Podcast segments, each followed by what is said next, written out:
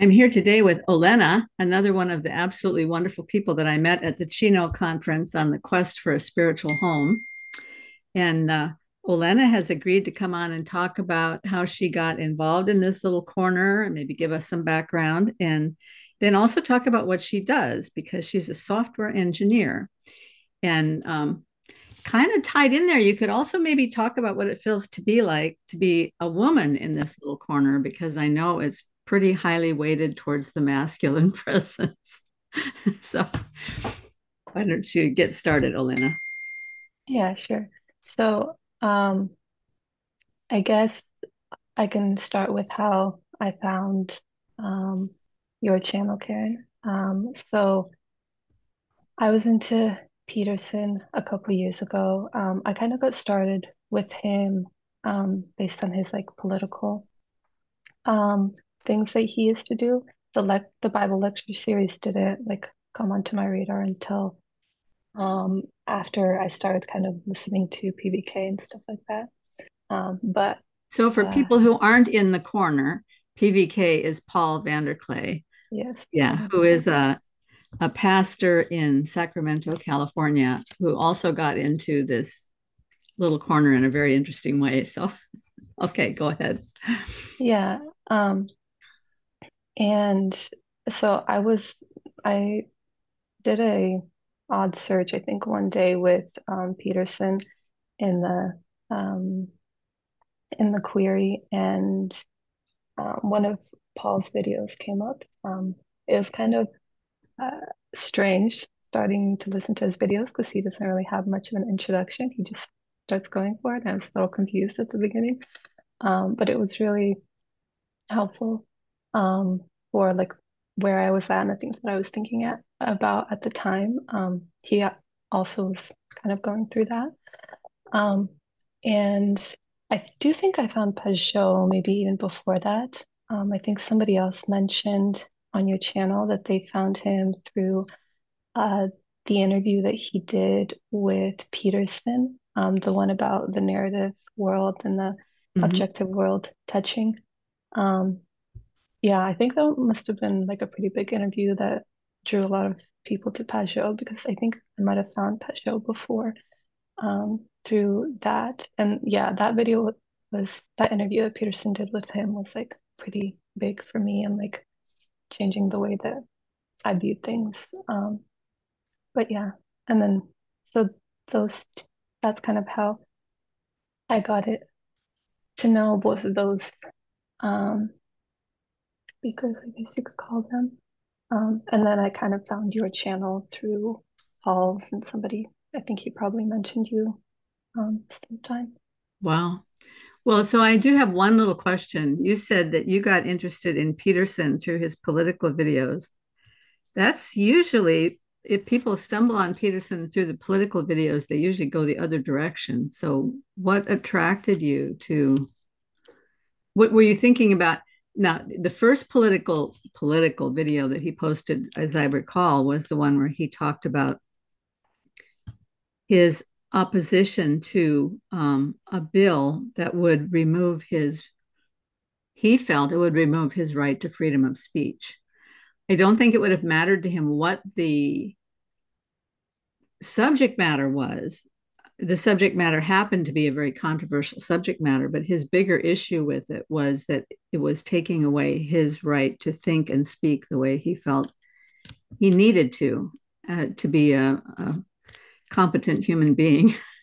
but I know that created a firestorm in the internet, and so a lot of people um, came out, attacked him for that, and attempted to smear his reputation and to make him out to be a misogynist and an angry old man, which would generally drive away young women of your generation. So that I guess that's why I'm kind of curious. Yeah. Um, I guess my thing was like I at the time, this was probably like at least four years ago. Um, I was pretty into politics um, with like a quite conservative leaning. Um, I really liked the Daily Wire shows um, and stuff like that. Um, so his stance was um, I guess, quite validating, and he put it in a way that was um, that was helpful and not. It was it was kind of like I had found somebody who was on my side, but also like um, had valid points that wasn't just um, that weren't just like because that weren't very. I am not know how to explain it. They he was on my side enough, but also not. Okay, I'll wrap this up because this is a bit confusing. Um, but yeah. And then um yeah, he was he was very helpful in um validating your point of view, but also being able to open you up to like different perspectives, I think. Mm-hmm. Um that was I, my experience. I mean, listening to him talk, then when I when I started listening to other lectures and I realized he's talking about all these very deep matters in almost every subject arena that I had no background in at all. It made me really hungry to learn things. Yeah. Yeah, it's really strange because I um that's kind of his political side is kind of how I got into um, his ideas and his perspectives. But at this point, I think his political um, stances are the thing that turns me off most about him. mm-hmm. I just I just kind of like don't I'm not super interested in that um anymore. Um so so yeah, it's been quite an interesting journey about how I got from there to here now. Um I wanted yeah, go ahead. I was just going to say I think that's a typical thing that happens with people who get involved in this group of websites. I mean, I'm group of YouTube videos and podcasts is that we tend to move away from the interest in politics regardless of which side a person would be on, and we get more in, interested in kind of the way the world actually works. Mm-hmm. Yeah, you're going to ask a question, I think. Yeah, I wanted to ask you. Um, I know you've talked about this before, but I've uh, I don't know if I caught a coherent answer to it. Um, what was it that drew you to Peterson? Because I'm guessing it wasn't the political stuff goes the Bible. Oh, yeah, no. Um, the very first time I heard Peterson was before the C16 thing. I was um, just thinking about some issues about life, you know, and how to survive in the in the world. And I was scrolling YouTube. The, the YouTube algorithm was bringing up kind of self help stuff, and there was a video called 10 Rules for Life. And so I turned it, I thought 10 rules. Well, I can watch 10 rules. It was like 10 minutes long, right? And it happened to be this guy named Jordan Peterson, but it wasn't a video he put out. It was something someone else had clipped from various uh, university lectures, or, you know, he used to appear on the TV in Canada once in a while. So this was quite an old video, probably 10 or 15 years old, of somebody who had clipped a bunch of his little bits of rules that they had kind of picked up out of his speeches um, or his lectures. They weren't the rules that are in 12 rules for life. They were just other things about how to live, you know, how to be a successful parent or how to be a successful husband or wife or, you know, how to get a job. It was that kind of thing.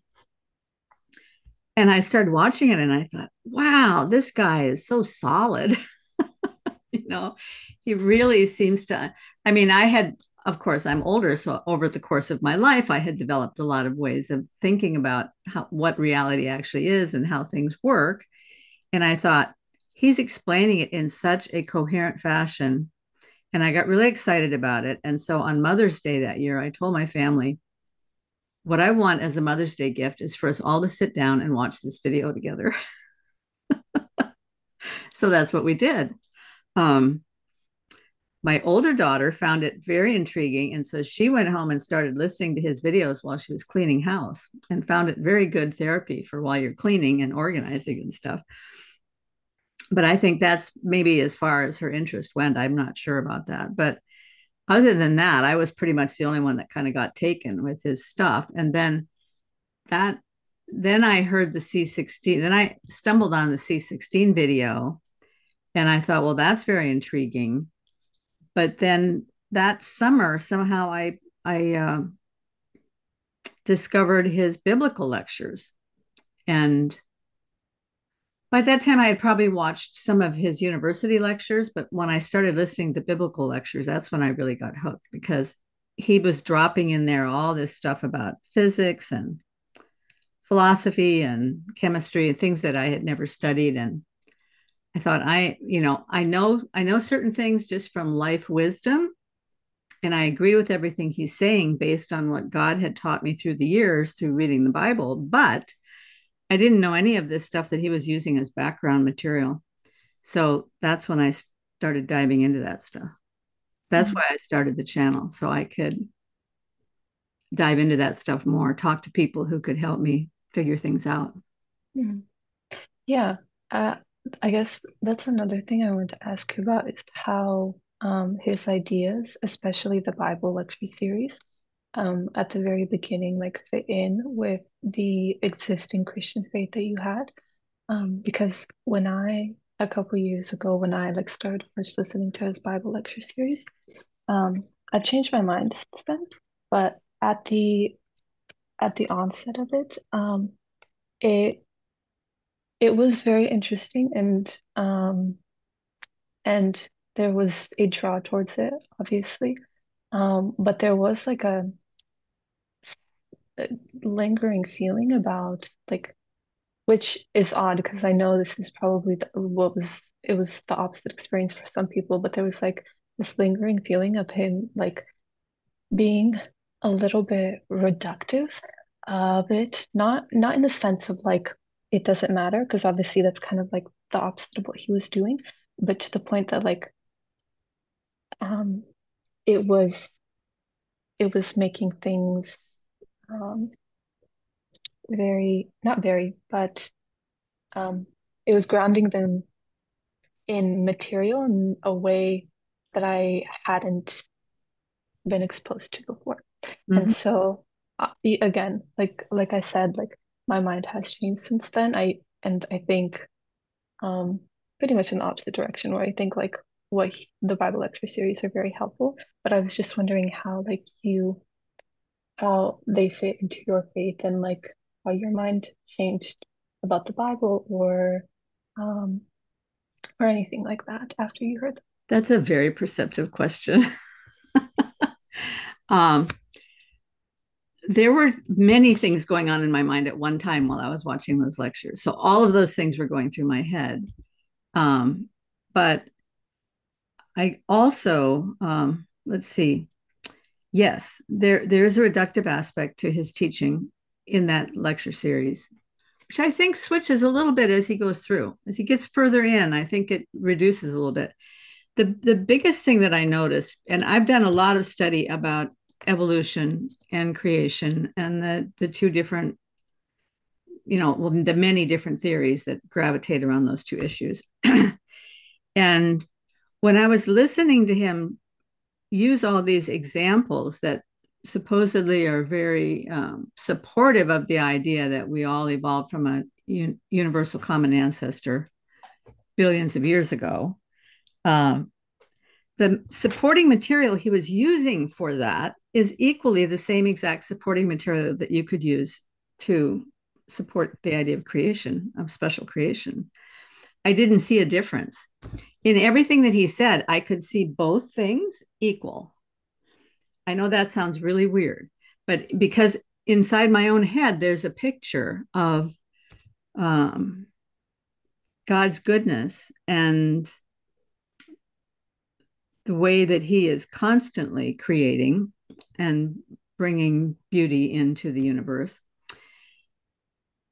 It didn't upset me. It doesn't upset me whether we start with some universal common ancestor and end up where we are, or whether we start with a special creation at some point in time and end up where we are. I can hold those ideas and get from them many things that we can learn. So it it in a way, it helped me to understand better people who are absolute dyed in the wool evolutionary thinkers. Um, and it also helps me understand better the people who are dyed in the wool creation thinkers. Mm-hmm. And I'm I'm somewhere um, there are certain things that are bottom line for me that I would never give on. And one of those is that there there is an Adam and Eve, and that that there was a special touch of life from God to Adam and Eve, and that there was a fall, and that there is an incarnation and a and the life of Christ and the the the uh, crucifixion and the resurrection. Those things are to me those are like non-negotiable. But I don't see anything in what he's teaching that takes away from any of that. Maybe I'm just too dumb to understand. but so all those things were going through my head while I was listening to him. But there was also this idea that um, while on the one hand he's very much a modernist and I, back in those days i didn't even understand this whole debate between modernism and postmodernism and metamodernism and and medieval thinking i didn't understand any of that but but he's very much a sort of modernist in that realm but he also had this picture of this meta narrative arc of history based on these archetypal relationships and that just helped me see so clearly psychological issues that are in the world. And especially his picture of the the beneficent patriarch and the malevolent patriarch and the beneficent mother and the malevolent mother i had a i had a little feeling while i was watching it that i was a bit of a devouring mother when i was raising my girls in just in being too protective and uh, maybe not letting them get on their own two feet as quickly as I should have. And that when I heard that, I thought, well, I need to reassess who I am and where I'm coming from because I certainly don't want to be a devouring mother. Yeah, yeah. So so a lot of things have shifted in me, I guess, in trying to understand myself and trying to understand the world but um, I just thought his biblical lectures were super interesting. And the other thing that happened was all the time I, and I've talked about this before, all the time I was listening to him, he would come to some big point and he would make this big point. And I would think, God taught me that in 1987. I wrote it down in my Bible. Or, oh, yeah, God taught me that when I was reading Isaiah 61, and it's in the margins of my Bible. And so I realized that he's coming at it from this completely scientific viewpoint and coming to these conclusions. I was coming at it from a completely, basically uneducated viewpoint of just reading the Bible and trying to hang in there and understand what God was sharing with me. And we're coming to the same conclusions. And that was pretty weird. yeah. Yeah. That's that's one thing that I've been um that I've been learning being a part of um like listening to Peterson, um, VanderKlay and and then just like um, seeing the things that I've learned in the past few years and, and things like that is that a lot of these um, teachings that are so very common and um, points that that like you said um, you make there's like this big idea. There's so many ways to come out to come to them.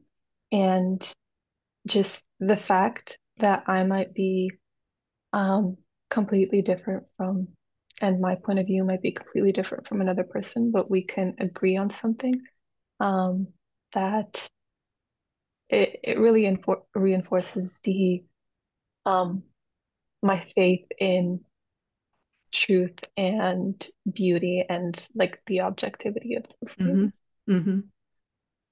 Yeah, so that's one thing like um I guess this little corner has been helpful in reinforcing. And then when I see that around me in the way that like um I might have a point of view completely different than somebody I interact with every day, but we can come we can come to a conclusion completely different in completely different ways by but that conclusion is like something that might hold us together is really really helpful and really um yeah it's yeah it gives me hope, I guess. Well, so all the time, I'm assuming you're fairly young. Yeah. So all the time this was going on, you were probably also working on your education and getting into Mhm. your career. So do you want to talk about that a little bit? Yeah, yeah, I can go into that. Um, so I finished school like two years ago, so I've only been in the industry for a couple of years, so I don't know much. I'm learning still a lot, um, and I have a long way to go, which is scary, but I guess exciting as well. Um, I think uh, I was getting um, my bachelor's in computer science and software engineering, and I think one reason that I was really drawn to um, uh, Paul and the ideas of um, Pageau and VanderKlay, I mean, Vervaeke as well, is because um, they kind of gave a space to um, allow for like less structured and logical thought that I've been that I had been very um, enraptured and like wrapped up in throughout my um, four or five years at school. So the so yeah, computer science it's it's a very as you would expect logical field. Um, there's a lot of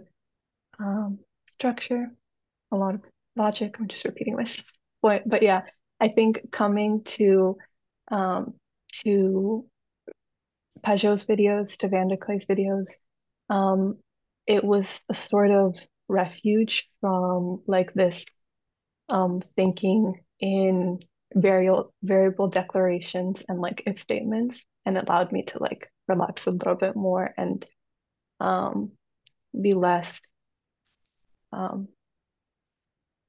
less stressed and structured in my thinking, I guess. Mhm. Yeah, I think that's why I was quite drawn.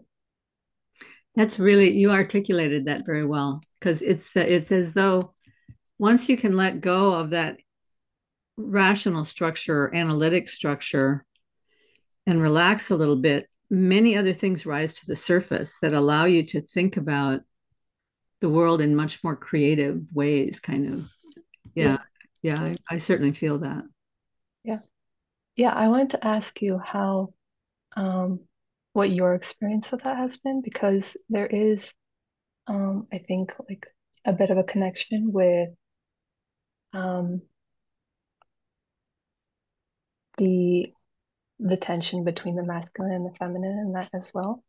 Um, and so I've been thinking about how that might connect. And um, you, I guess you asked the question of like being a woman um, and how that might, um, and how my perspective on that um, in this little corner. And I was wondering what your thoughts on that would be in like um, structured versus unstructured thinking and like how, yeah, I guess I don't have a very good way to phrase the question, but if you have any thoughts on that. I will answer that question if if you will go back and try to remember what it was like at the Chino conference, where it was probably 80% guys and 20% women, maybe. How was that for you? Yeah.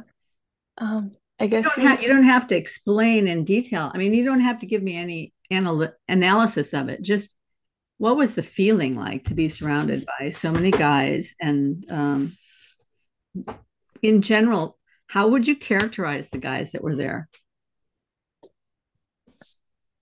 you asked me this question before, and I've been thinking about it. Um, I still don't have a super good answer for it, but I guess, like I said before, I am a little bit used to it being in the tech field. Um, that has also been my experience. Um, but I guess, um, I guess something I could say about that is that like I find I find it easier to be myself in different ways um, when I'm around women and when I'm around men, I think. Um, so there's, I feel like there is a I'm going to try to go slow to see if I can articulate this idea well. Um, I feel like I, when I'm around women, I feel like I am more um, able to be um, like them or like other girls, and that part of me is like more accepted and there's more space for that. Um, and then, um, and like the way that they think, I can easily like adapt to that. Um, but I also have to kind of hold back sometimes more, you would say, uh, masculine or like structural parts of me. Um, and then also in the same way, in the opposite direction, where like when there's when I'm around men, I feel like I'm able to be myself in one way, but I gotta hold back a little bit more with other things. Um, so um, I guess that was kind of a bit um, a bit how it was at the conference. Um, I do think it was really helpful that there was that we all had um, something that connected us and we had something to talk about and stuff like that. So um, that was a really useful tool to like break any barriers that there might be at the. Um, but yeah, hopefully that made a little bit of sense.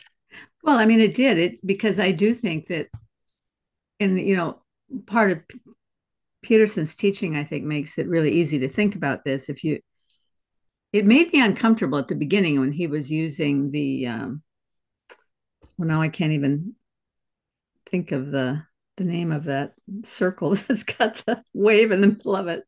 The, I know you know what I mean. The the yin and yang. Yes, the yin and yang symbol. When he first started using that, that made me feel a little uncomfortable because one of the things I had done earlier in my life was do a really deep dive into the New Age theories. And uh, I wanted to understand them. I wanted to understand if they, because many of the New Age theories were very, um, against the idea of the exclusivity of Christ and so I wanted to understand them. So I did a deep dive, and and I knew that that yin and yang symbol was used prominently in a lot of New Age things, and so I was a little reluctant to listen to him. But but the way that he was using that symbol made so much sense to me. In that inside every light thing, there's a dark thing, and inside every dark thing, there's a light thing, and inside every woman, there's a little bit of masculinity, and inside every man, there's a little bit of femininity, and and the balance is different for each person. Mm-hmm. And when I was growing up, my father was a very strong individual, and my mother was wonderful, loving person, but she just couldn't stand up to that strongness of my father. And so as I was growing up, and it was kind of a tumultuous household, I think it felt safer to be more like a masculine person because they were the ones that seemed in my world at least to have the power so i mean i i dated i got married it wasn't like i felt like a man or anything it was just i think i was more overbalanced to that logical side the um, I really enjoyed when I was at a party. I would never hang out with the women because the guys were in the other room talking about history and jazz and and um, you know archaeology and all these things I was really interested in politics, economics. And the women were in the other room talking about, oh, when you get married, what are you going to wear, and are you going to have babies, and and at that point, I just wasn't interested in those things. So I had this really kind of masculine side to me which I don't think I even woke up to or realized until I was in my early 40s. And then one day I was in a women's um, jazzercise class and we're all doing our stretching afterwards. And I, I just kind of looked around the room for a minute and there was this space in my head where I thought, you know, women are kind of great. there's something about women that's just kind of great. And to be able to be in the presence of women and be able to be a woman in that presence is kind of a great thing. So um, I started trying to develop more of that side of me that could be accepting of the ways of women and um, and a little bit more skeptical maybe about the ways of men you know kind of balance things out a little bit. Yeah. But my impression at the chino conference was i was just surrounded by such a lot of wonderful young men older men too all of them just really um, i think put the lie to so much of the the really strong angry feminist viewpoint that men are just all about patriarchy.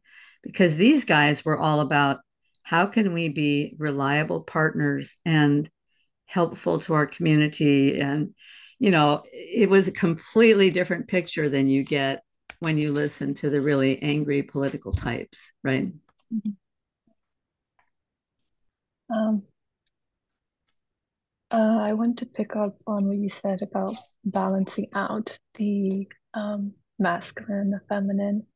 Um, I have this uh, feeling sometimes that, like, I have it about this, and I guess about a few other things as well. But like, in that balancing act, it sometimes feels like I'm in a superposition of um of the two, maybe, which uh, not the right way to put it, but it feels like the superposition, and there's like a really tempting desire or tendency to collapse into one or the other. Um, and I was, how do you ever feel that? Do you ever, um, what are your thoughts on that? Because it just seems yes, so much more easier. Way. You have such an intriguing way of putting things. Yes, superposition. I I I can totally get how that would be a thing.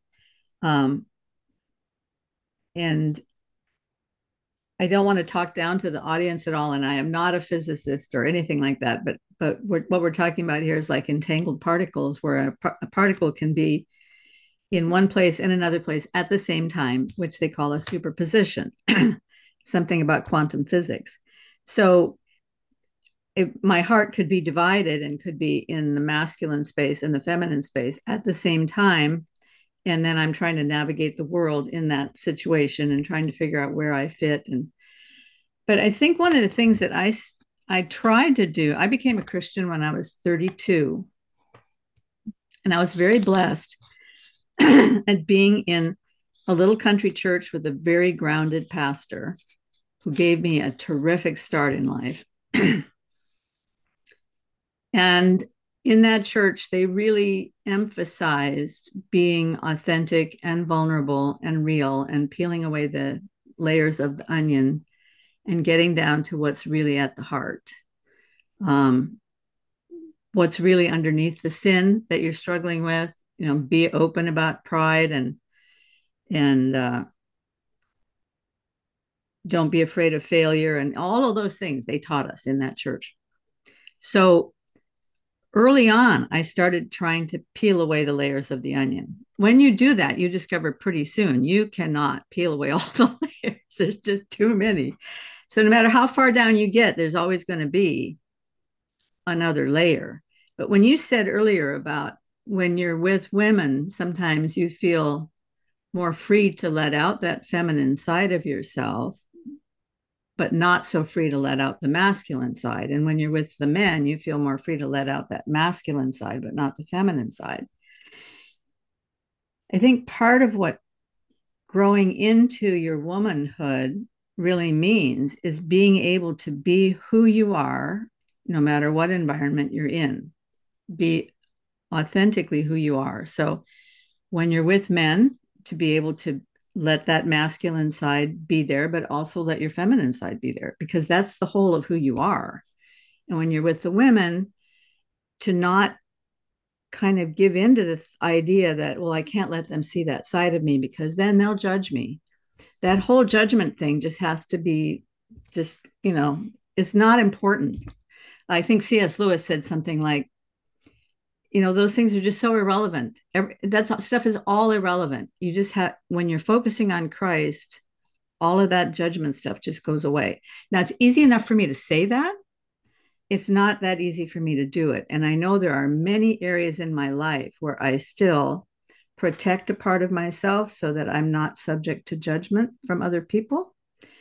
But my goal is to get to the place where the only judgment that i'm concerned about is the judgment of the Lord because his judgment is a judgment that is there in order to help me to grow, not to not to damage me or box me in, but to help me be more of who I am.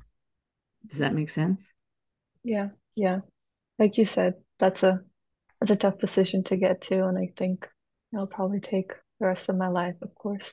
Yeah. Well, I'm 75 and I haven't gotten there yet. And I've been working on it for 43 years. So, you know, but there is another aspect of it. And that is that, and it took me a long time to learn this too. My older daughter told me this once, and it took me a while to parse out what she meant. She said, You have to be careful who you let get you. And I think what she means is not everybody can handle your whole authentic self and mm-hmm. you have to when you're when you're when you're in a new environment with people part of that is and it's not so much that you're trying to hide yourself as it you might be trying to protect that other person from a burden that they can't handle yes. if they know too much about your pain or too much about your struggles that might be a bridge too far for them right? So you have to kind of navigate that when you're in relationship with people. Yeah i think the way that i've been thinking about that recently is like in terms of hospitality and um, just being um, being uh, somebody who can be hospitable as as an entity to other people and the way that they are and just being a space for them to i guess be be who you who they are. And that being hospitality takes a little bit of work and takes a little bit of cleaning and maybe hiding things in the closets and whatnot. Like i guess that's like yeah i guess that's kind of like one way i've been imagining it in my in my head recently, but it's something that we are called to as Christians. So I think, yeah. Well, that's such a beautiful picture to take hospitality from the realm of the very practical aspects of actually opening your home to other people, which I think is super important. But then to overlay that onto the human person, that's just a beautiful picture it reminds me of a tract that somebody gave me years ago when I was a new Christian. Back in the day before the internet, we had tracts. Mm-hmm. A tract was a little booklet that maybe four or five pages, little tiny booklet that had some ideas written in it that people would hand you if they wanted to explain an idea to you. Instead of sending you to a YouTube video, they'd give you a tract.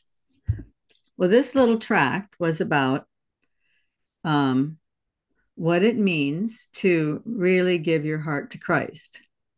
And it used the illustration of when a house is being remodeled. Actually, might have been an idea that came out of one of C.S. Lewis's books that somebody had reformatted a little bit. Um, but the idea is you open the door to your heart, Christ comes in, but there's just one special room that you're letting him into. all the other rooms you've shoved stuff into the closet or you've locked off some rooms or you know we're not going to go there because but um but what what he really wants to do at first you think oh he wants to remodel my life. And so one by one you open these rooms up and let the remodeling begin. But in actuality he wants to completely redo everything so you got to get all the way down to the foundation and then when when everything's all ripped up like that it's a mess and so you look at your life and you see wait what is this mess everything is a mess but that's part of what happens with the whole rebuilding process is that the worst mess takes place just before the thing starts getting put back together again. So it was kind of a picture of how not to be fearful of the changes that might be taking place when you really start to open your life up. Mm-hmm. Yeah. It's interesting. Yeah, I think it was C.S. Lewis because um, I remember reading that somewhere too. Um, it's also really interesting that you brought that up because um, actually, I I just recently heard a different version, I guess, of that story. Um, and um,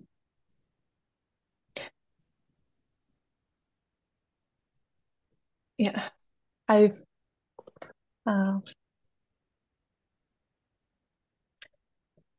I don't think I want to go on this route.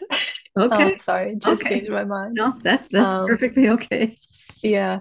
Um, but it, yeah, I guess it, it was I've been thinking about that type of concept um a lot because of that story recently. So it's it was just kind of um crazy that you brought that up.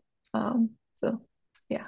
Yeah, I know sometimes, especially when ideas are new in our heads, it's a little hard to talk about them. So it's better to let it. Yeah. I think Matthieu Pageau would say it's better to ruminate on it for a while. Yeah. Yeah. So have you read any of Matthieu Pageau's? I mean, did you read his book, The Language of I, Creation? I did. I read that book um, when I was reading. I think it's been at least a year, maybe a year and a half. Um, when I was initially reading it, um, it made less sense than I think it would if I read it again. Um, I think I had just been listening to Pageau's channel at that point. Um, but yeah, it's it's been um, good to like look back now and be like, oh, I've learned so much more, and I feel like I have such a broader, more broader understanding of like what is going on in that. But yeah, yeah, I really enjoyed that book. Yeah, when I first read that book, I think the first couple of chapters really made sense to me. And then after that, it just got more and more and more complicated. And I was like, what? But in the last few months, I've gone back to it again and picked up here and there. And I'm like, wow, he's I, he's really onto something. Mm-hmm. Especially, he has this whole section on time and space and it's kind of mind blowing because a lot of the new things that are coming out in physics are actually supporting this ancient view that he was describing there of time and space. So, um, makes my mind go a lot of a lot of places. So you were going to tell me what it means to be a software engineer and what it is that you actually do on a day-to-day basis. Yeah. Um, so I yeah, I've been thinking about that idea, like I mentioned before, of the difference about what a software engineer and software developer or designer might be, because um, I guess a lot of the work I do now is um, supporting.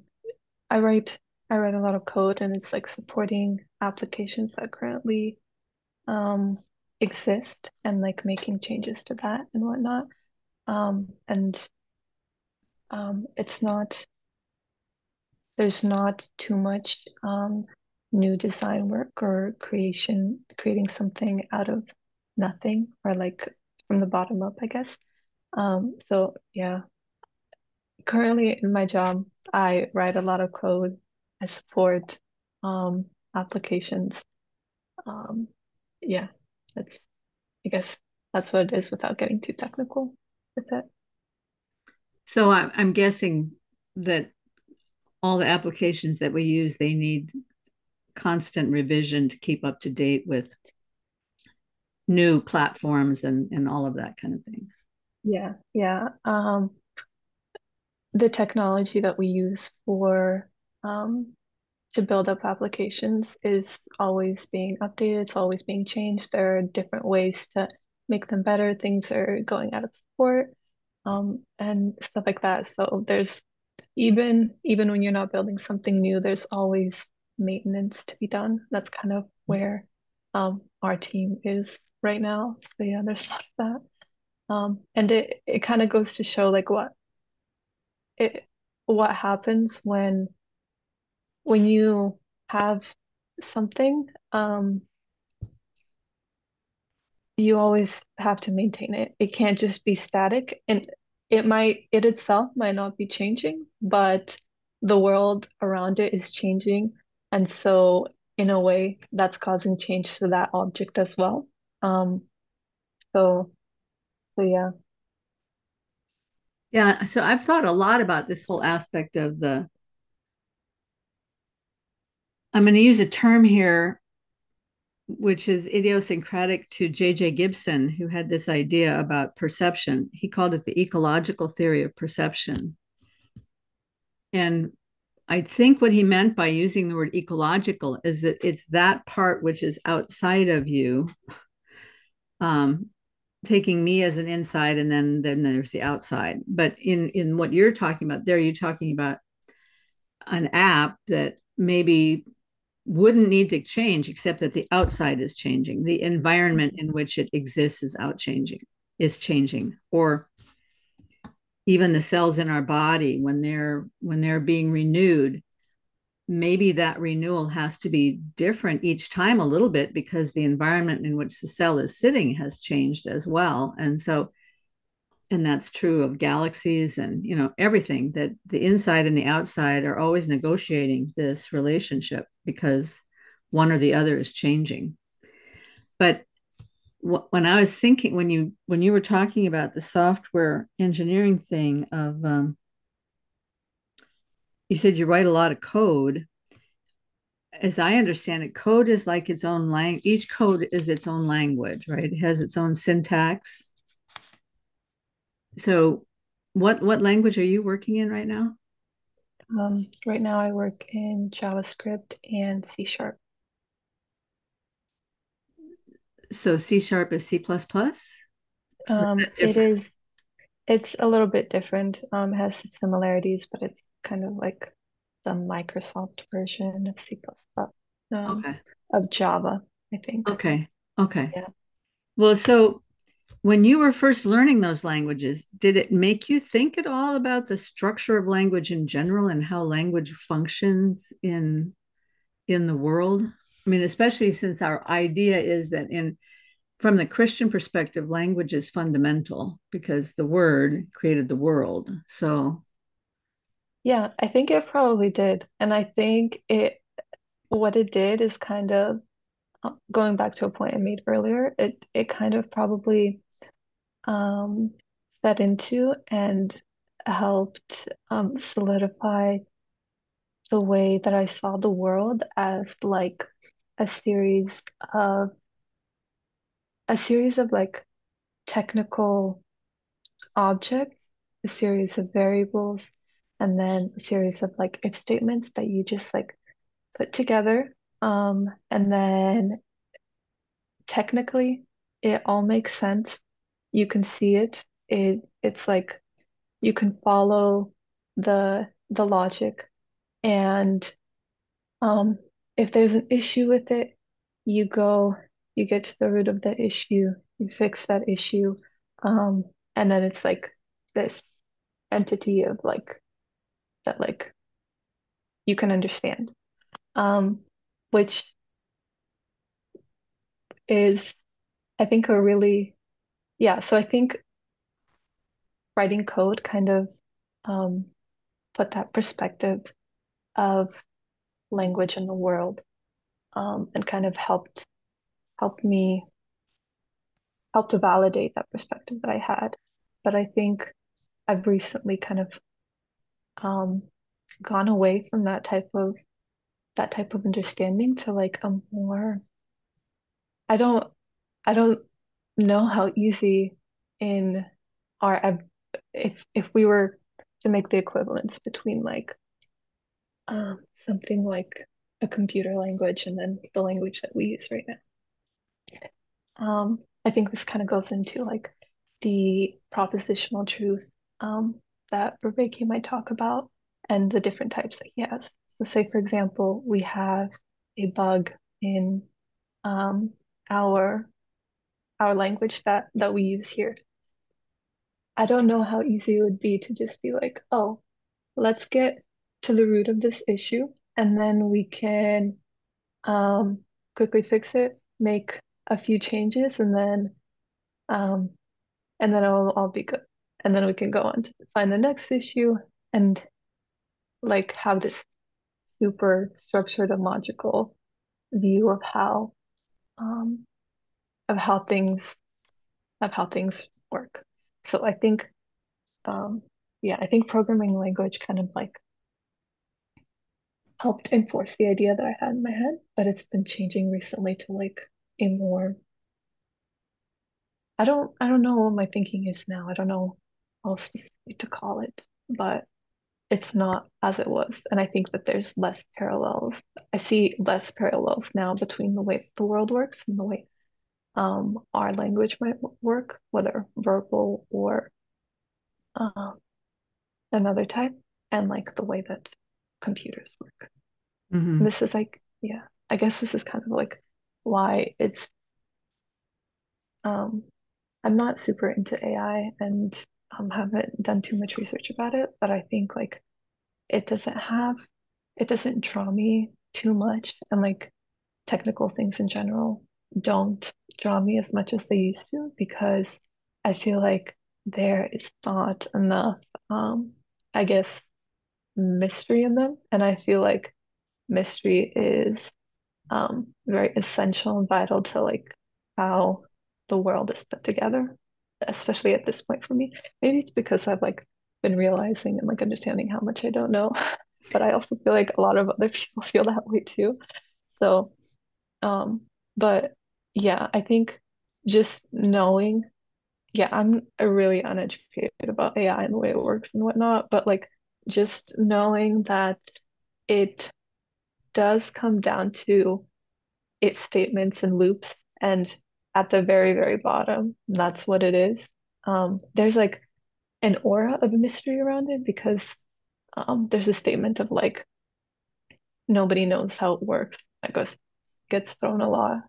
Um, get that gets thrown around a lot about it, but also like I don't know, maybe I'm thinking about it reductively. I haven't thought about this enough to like actually have a good um statement to make about it. But I guess there's like it's a little bit unenchanted when I know that it goes down to loops and if statements. Mm-hmm. Yeah, that was a lot. That was a lot.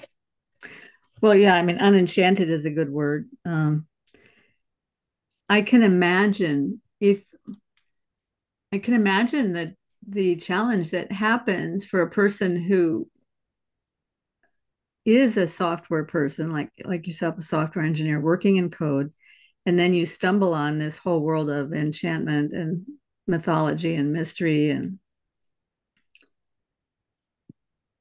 but in a way it's the same conundrum that has been facing physicists for the last hundred years when they stumbled into quantum physics because prior to that everything in the world was if then you know if you hit the billiard ball it's going to move. And and um, the law of non-contradiction you, some two things can't be in the same place at the same time. And you know i mean all of these things that were part of the previous way of thinking and then quantum physics comes along and says wait a minute there's a there's a space in there someplace that we don't quite understand now the reductionists would still say we can come to understand that it's just a lack of our understanding but um, my personal feeling is that no matter how far down they reduce it, there's still going to be a space that they can't understand, and that there's a reason for that. Because the only way we can grow is if there are places of unknown. If everything becomes known to us, we just come to a halt. I mean, to me, that would be the biggest halting problem right there. if we if we come to a place where we know everything, then why even bother? And yesterday I was talking to a condensed matter physicist, which was very interesting to me because I knew nothing whatever about condensed matter, but he had pointed me to a video by a QBist, QBism, the Q being quantum. So QBism is quantum Bayesianism, which has to do with predictions based on probabilities. And this QBist guy was saying um, that Oh, I lost my thread. It had to do with predictability. Oh, he was saying if the world is completely deterministic, so that you and I talking about this today is was already in in motion from the beginning of the universe based on the this particle bumping that particle. And now the particles in our brains are bumping in a certain way that's causing us to talk about this right now. If that determinism is true then why even bother? Because anything we do is already determined and anything that's going to come of anything that we do is already determined. So there's no point in acting it out it's completely yeah. meaningless yeah. and uh, it's no wonder that so many young people who have gone through the educational system and learned that perspective are thinking, what use am I? If everything I do is already predetermined, then, you know, what's it all about? Yeah. Yeah, I guess that's the danger of knowledge and like like you said, having um this halting point or endpoint of knowing and you just know and actually convincing yourself or truly believing that you got it figured out um yeah that's a dangerous spot to be in for me personally at least. I think yeah i think humility is a very important virtue to try to cultivate in our time and and understand your position in the universe and the way that you relate and holding that in the way that you relate to other people, um, different or not from you, and the way that you relate to God if you believe in Him, or, or just the complexity of matter if you don't. Mm-hmm. So, are there other ways in which being involved in this little corner has brought about change for you? Um, it, now you talked about the change in thinking. Has it changed the course of your life in any way? What the way you act in the world, the things that you do? Yeah, I think probably a lot in hopefully, I hope, in the way that I relate to people. Um, I think like that stance up because uh, I had this like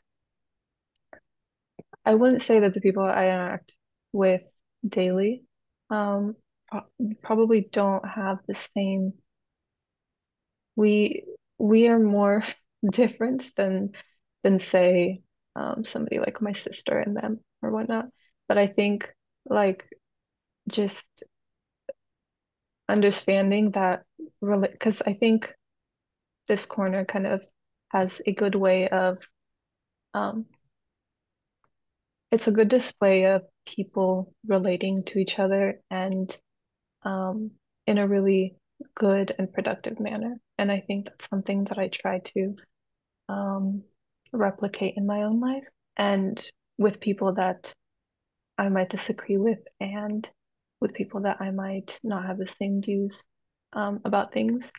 And just like I said, being a more hospitable person to the people around me um, and um, and also holding like holding that um, humility i'm not very good at it but i'm trying um, holding humility in relation to other people's views and um, and and god of course like for example um, I sometimes go to see my grandma, and it's every time I go, it like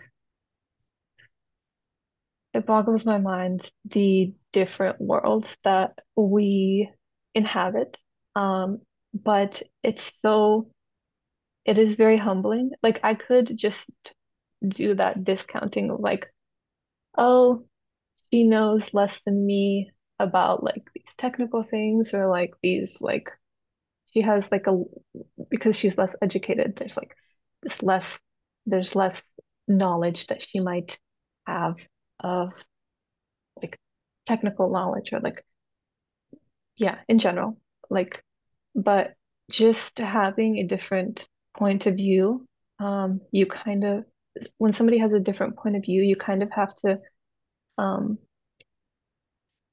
force yourself to view them as not just a different point of view that's op opposite of yours or like that's not aligned with yours, but it's like as a whole human being who um who who has those views and has um that perspective for a specific reason because they and they've been functioning in a world different than yours that is just as real as yours. And so just yeah i'm my hope is that I've grown in empathy and humility and just like in the way that I relate to people while being here. And I still have a long ways to go well I think it's so great that you're working on that because I had a conversation the other day with another person that I met in Chino and we were talking about the challenge once you've listened to all these videos and you have all this Vervaeke knowledge and VanderKlay knowledge and Pageau knowledge and all of that kind of stuff.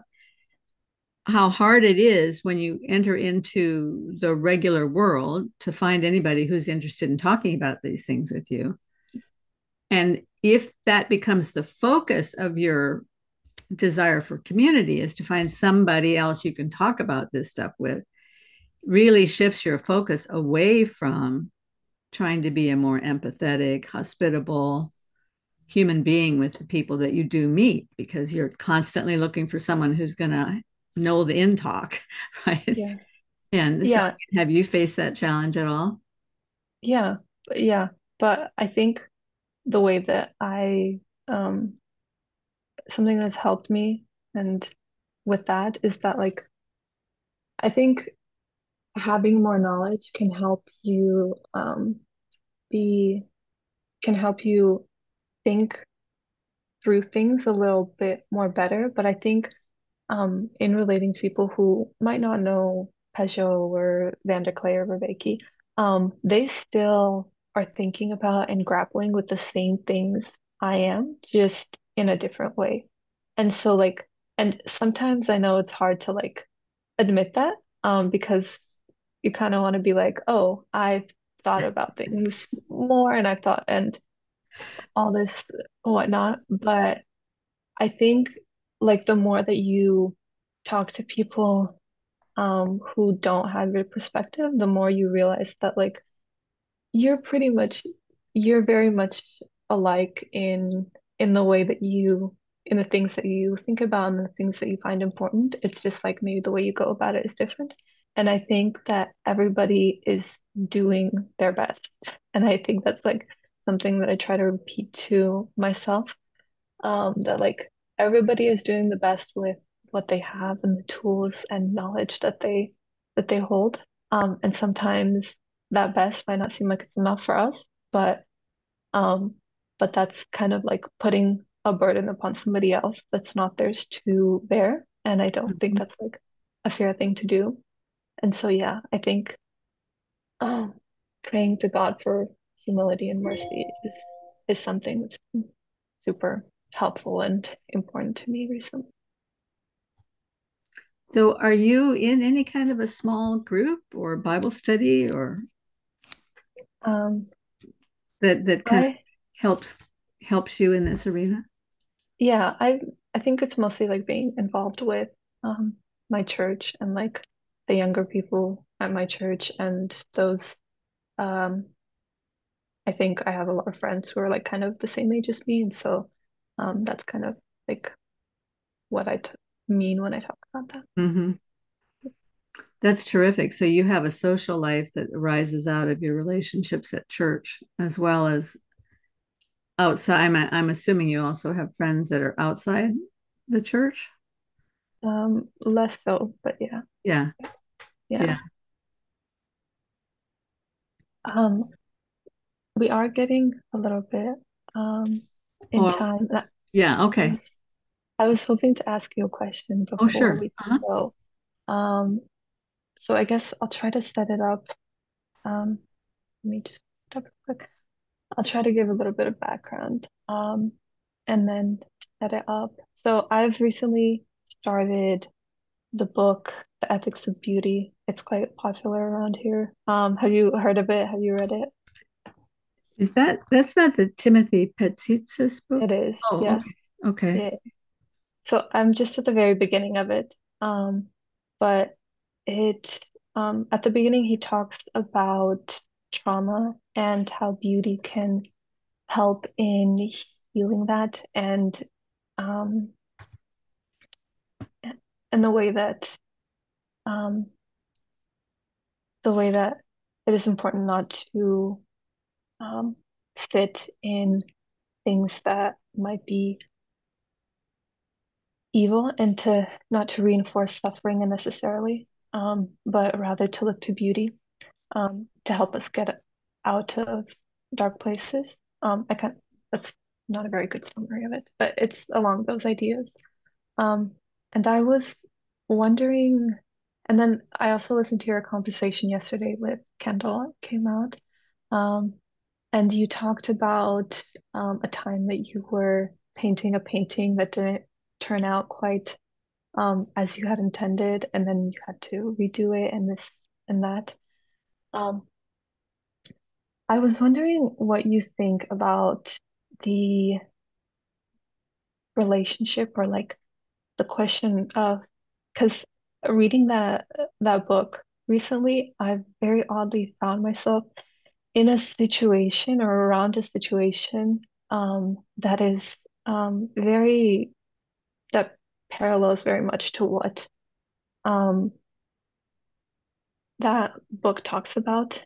It's of like trauma and like the attempt to heal trauma through um, a participation in beauty.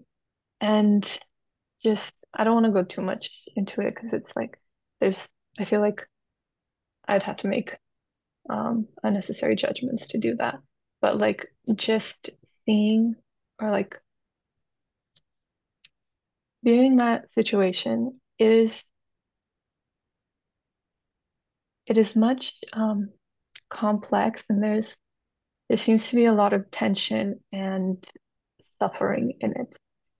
So like in an attempt to create something beautiful or in the striving towards beauty, there is seems to be a lot of tension and suffering and uncomfort in the process. And so, and I, I the story that you talked about with Kendall, um, I, I, there's a little bit of a parallel there of like you're you're trying to make a piece of artwork that is beautiful, but the process can be sometimes quite ugly and unbecoming. Um, and so I was wondering how you look at that, how you go through that process and like what what might give you hope through it. Well, okay, so there's two things that arise for me. Um, one of them, and I hope I can remember both of them as I talk. One of them is that when so I I went through this traumatic situation when my first husband left me and I was alone and then eventually I remarried and uh, even in the early years of marriage they're difficult sometimes and there were challenges there and so and then I started into menopause and for whatever reason about 50% of women when they go through menopause have significant problems because of the drop in hormone levels. So my brain just felt like it had rats in it. And that that went and and at the time I had a baby because I had a daughter when I was 46 so I have this little toddler running around and I'm going through this menopause thing. And just trying to hold on to the world when most of my conversation was with this little toddler running around so I'm mostly using four and five letter words. I had nobody to communicate I couldn't communicate what was going on inside me. It was too complicated and painful. And that's when I started painting. And there was something about the whole process of painting, of trying to make something beautiful that gave me a way to communicate where I didn't have to use words. Mm-hmm. But that whole process also was as though, in some sort of fractal manner, God was also working in me to heal those broken parts And so this whole thing was kind of going like this. And I had an insight as you were talking about the discomfort in the process, because there surely is discomfort in the process of painting. Every painting comes to a point where you just want to throw the thing away. You get so angry at it. But Jonathan Pageau put out a clip today about forgiveness that was just so awesome because he said, when, well, actually, he's having a conversation with Christopher Mastropietro about uh, this idea of what happens when you despair you, you know you you know you need forgiveness you know you need grace but you kind of despair because you can't really receive the forgiveness you can't receive the grace and the whole thing causes this kind of cycle of despair and jonathan pageau said this is why in the in the lord's prayer it says lord forgive us our trespasses as we forgive those who trespass against us. There's a fractal there.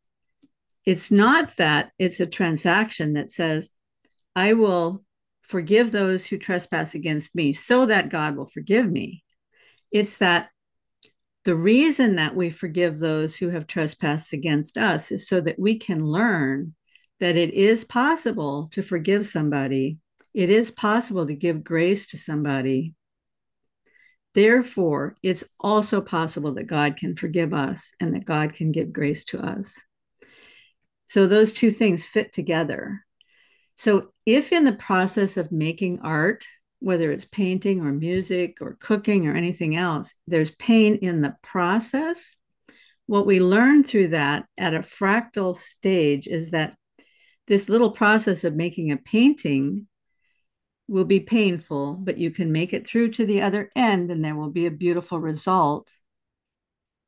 I think that's the same kind of fractal that in the same way God is making a piece of art out of our lives and he can work that through and that he can bring it successfully to a conclusion. Mm-hmm. You know, it says in that verse, um, and he will faithfully complete it. The work he has begun in you he will faithfully complete it. That that's not an exact translation, but something like that. I think. I mean, that's what came to me when you were talking. That's re- yeah, that's really good. That's a good perspective for me to take and hold on to. Yeah, that's very helpful. Thank you. Well, I know your time is limited, so maybe we should wrap up right now, but I would love to have another conversation with you sometime if you have if you have some thoughts you'd like to share. It would be great. That's good. If I have new thoughts, yeah. it's been so great talking with you, Olena. Thank you for sharing it, sharing the time. I know you you've got a busy life, so I appreciate it. You too, Karen. It was really nice to see you again. Yeah. Have a great day. Bye-bye. Bye.